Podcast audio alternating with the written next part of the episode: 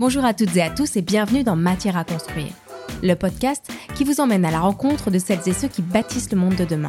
Ils sont architectes, urbanistes, chercheurs, sociologues et avec eux, nous allons explorer le futur de la construction, de la ville et du vivre ensemble.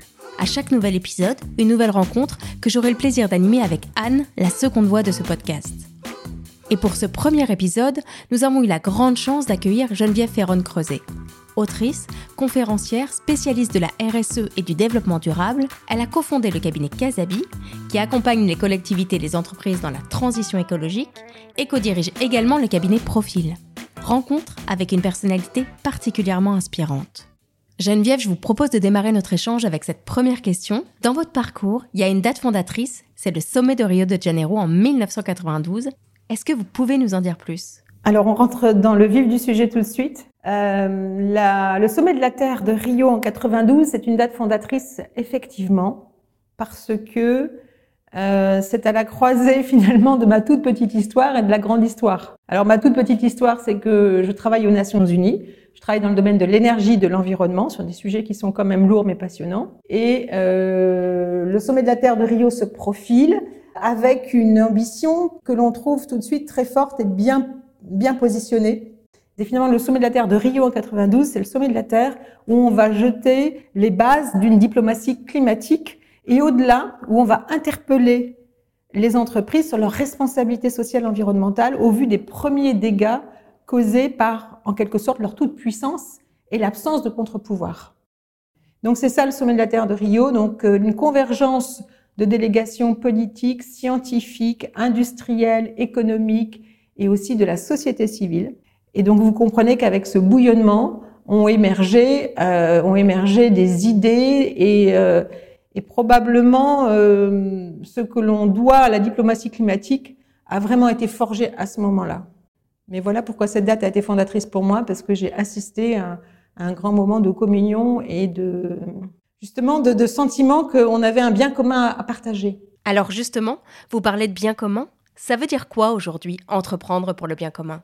C'est clairement euh, entreprendre en tenant compte des limites de la planète et des fondamentaux sociaux. C'est-à-dire, je suis libre, et on a freedom of incorporation, je suis libre de créer une entreprise dans n'importe quel domaine, mais peut-être qu'à une époque où euh, je n'avais pas conscience des limites ou euh, des dégâts euh, ou d'autres voilà d'autres enjeux, bon, simplement en toute bonne foi parce que ça ne remontait pas jusque moi et parce que peut-être que le marché ne me le demandait pas, les investisseurs ne me le demandaient pas, les jeunes que j'embauchais ne me le demandaient pas et mes clients ne me le demandaient pas. Mais aujourd'hui, on est dans un monde complètement différent où euh, un entrepreneur, aujourd'hui, c'est un prérequis de se poser la question de, par exemple, son empreinte carbone. C'est un prérequis de se poser la question euh, du respect des fondamentaux sociaux. C'est un prérequis de se poser la question de la diversité, de l'égalité des chances. Entreprendre pour le bien commun, c'est déjà euh, se poser la question de ce qui était un prérequis hier, qu'est-ce que c'est qu'un prérequis aujourd'hui? Et c'est aussi euh, se poser la question de, dans mon modèle économique, qu'est-ce qui ferait sens, qu'est-ce qui serait utile pour le, pour le plus grand nombre dans cette optique de minimiser mes externalités, voire d'avoir une contribution positive. Et c'est ça, entreprendre pour le bien commun, c'est de passer de cette étape qui est de dire je limite euh, mes externalités, je limite un peu les dégâts que je peux occasionner, à mais qu'est-ce qui dans mon modèle économique au contraire va faire que je vais basculer du côté de la solution?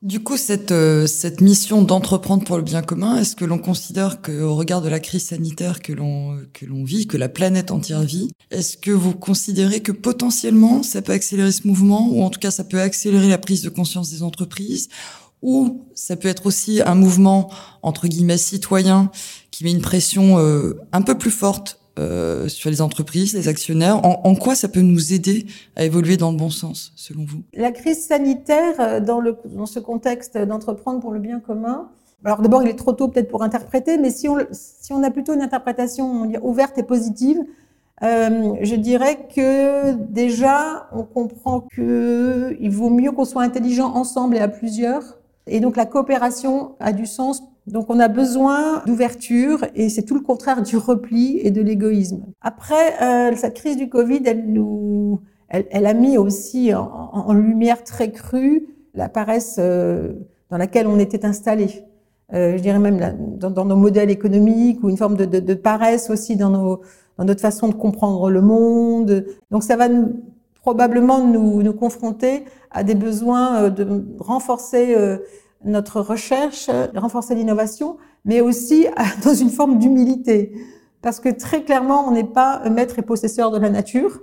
Et euh, donc humilité, solidarité, coopération, innovation. Si déjà on pouvait chacun prendre et décliner ces mots et faire en sorte qu'ils produisent un réel changement, ça serait pas mal.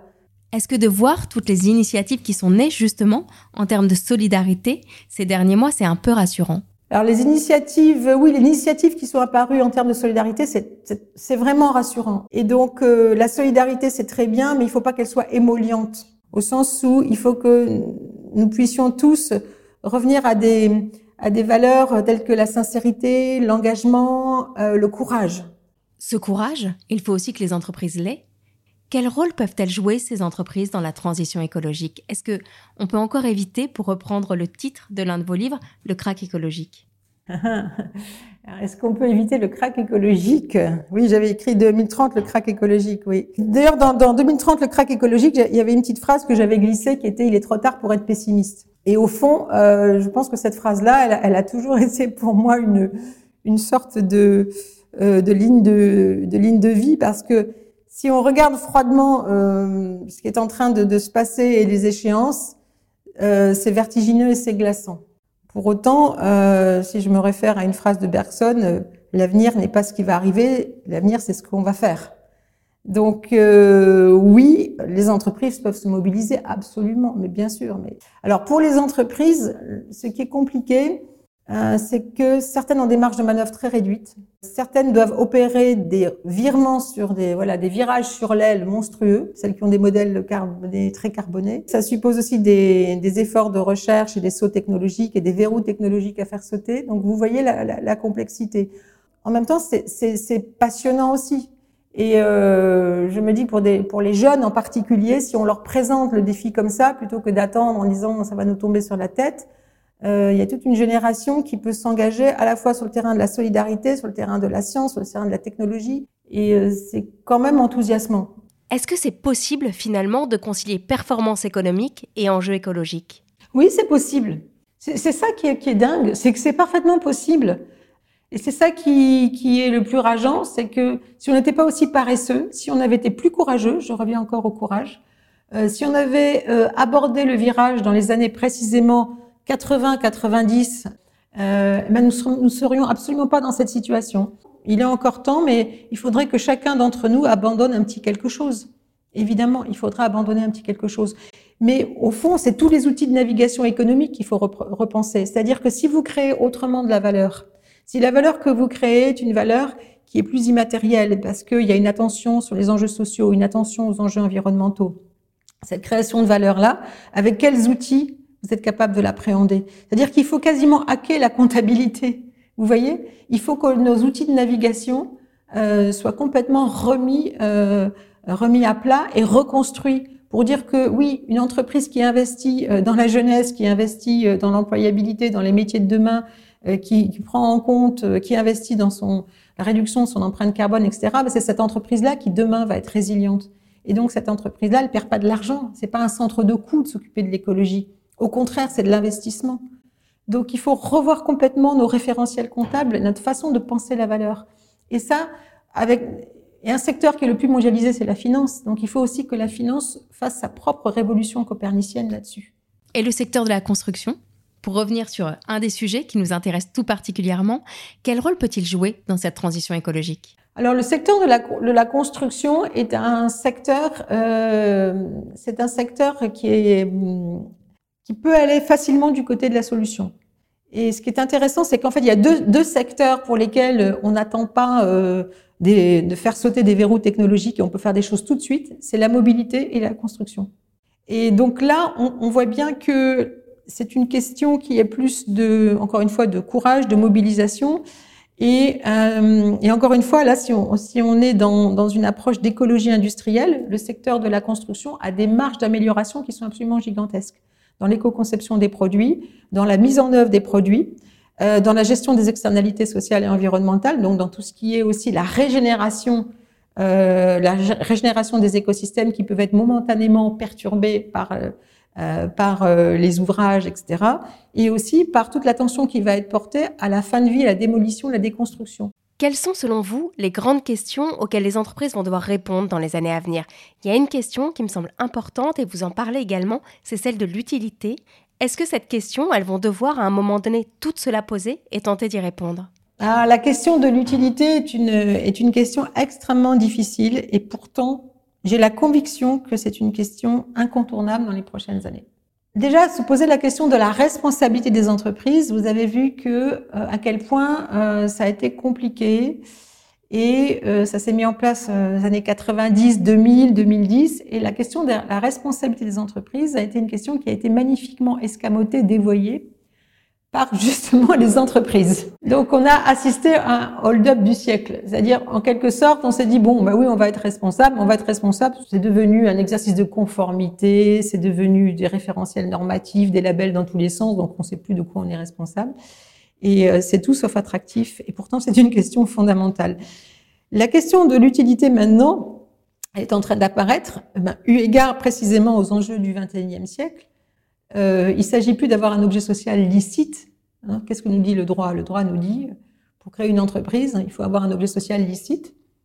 Et euh, c'était tout. Napoléon, c'est l'article 133 du Code civil, toute, toute, société doit avoir un objet social licite et être gérée dans l'intérêt commun des associés. Donc, voilà, l'intérêt commun des associés, c'était cette idée de partager les pertes et les profits. Avec la loi Pacte qui a été votée en 2019, on a enjambé 200 ans d'histoire. Donc on est passé de Napoléon à Greta Thunberg. Et, euh, donc cet article 1833 qui n'avait pas bougé depuis 200 ans est devenu toute entreprise doit avoir un objet social licite et être gérée en prenant en considération les enjeux sociaux et environnementaux dans l'intérêt social des associés. Et donc là, c'est bienvenu au XXIe siècle justement ça veut dire que vous ne pouvez pas gérer une entreprise sans vous poser la question de euh, la toile de fond, le bruit de fond, les attentes de la société en matière de responsabilité sociale et environnementale. Et on voit bien que la question de l'objet social licite, qu'est-ce que ça veut dire un objet social licite au XXIe siècle? Est-ce que c'est toujours les bonnes mœurs? Ou est-ce que c'est un objet social licite au sens qu'est-ce qui est obscène? Et voilà, se poser la question de voilà, qu'est-ce qui ne devrait pas être dans un monde où on sait qu'on va aller vers euh, le chaos, la fournaise, le délitement. Qu'est-ce que c'est qu'avoir un objet social licite? Et là, on se heurte à freedom of incorporation. Mais je me permettrai de vous rappeler que il n'y a pas si longtemps, il y a 300 ans, quand on voulait créer une entreprise, quand une corporation euh, voilà, euh, voulait ouvrir un commerce, une industrie, une manufacture, on avait besoin d'un décret royal et ce décret royal, était octroyé si on jugeait que ce que vous proposiez avait une utilité pour la société. Donc, la question de l'utilité, que l'on a abandonnée quelques siècles, va-t-elle revenir renforcée par qu'est-ce qui est licite ou pas au XXIe siècle, compte tenu de l'urgence climatique et sociale? Donc il faut lever des malentendus, et il faut être encore une fois un peu courageux, et puis regarder euh, le siècle dans lequel on vit. Qu'est-ce qui vous rend euh, finalement optimiste? Est-ce qu'il y a, euh, alors plutôt une œuvre d'ailleurs, une œuvre littéraire, une œuvre musicale, une émotion qui vous rend optimiste et raisonné Alors sur Trop tard pour être pessimiste et optimiste raisonné, il y a effectivement un livre, un livre que j'ai lu au début du confinement, du premier confinement, qui m'a mis un peu du baume au cœur, qui m'a un peu aidé. Ça tombait bien parce qu'il était, c'est un beau pavé. C'est Les Furtifs d'Alain Damasio. Que. Alors les furtifs, ça dit bien son nom. C'est la part de nous-mêmes, c'est la part de nous-mêmes qui restera insaisissable euh, dans sa dimension euh, poétique, dans sa dimension politique, dans sa dimension intime. Et sinon, d'une façon générale, je suis toujours étonnée de, de voir à quel point euh, la poésie, notamment, euh, euh, alors peut-être aussi les poètes de la résistance, alors je suis toujours sur le mot de la résistance, mais les, poèmes de la résistance, quand on les relit à l'aune de ce qui est en train d'arriver, je trouve qu'il y a une puissance et une acuité euh, très forte. Notamment, je pense à René Char. Voilà, le maître et le marteau de René Char, euh, pas mal. Voilà, hâte-toi de transmettre euh, ta part de joie. C'est ça qui, permet de se dire, il y a quand même quelque chose chez l'homme qui fait dire que on n'a pas tout dit, on n'a pas tout écrit. Il y a peut-être quelque chose en nous qui sera du sursaut, de l'éveil des consciences. Matière à construire est un podcast produit par le groupe NGE.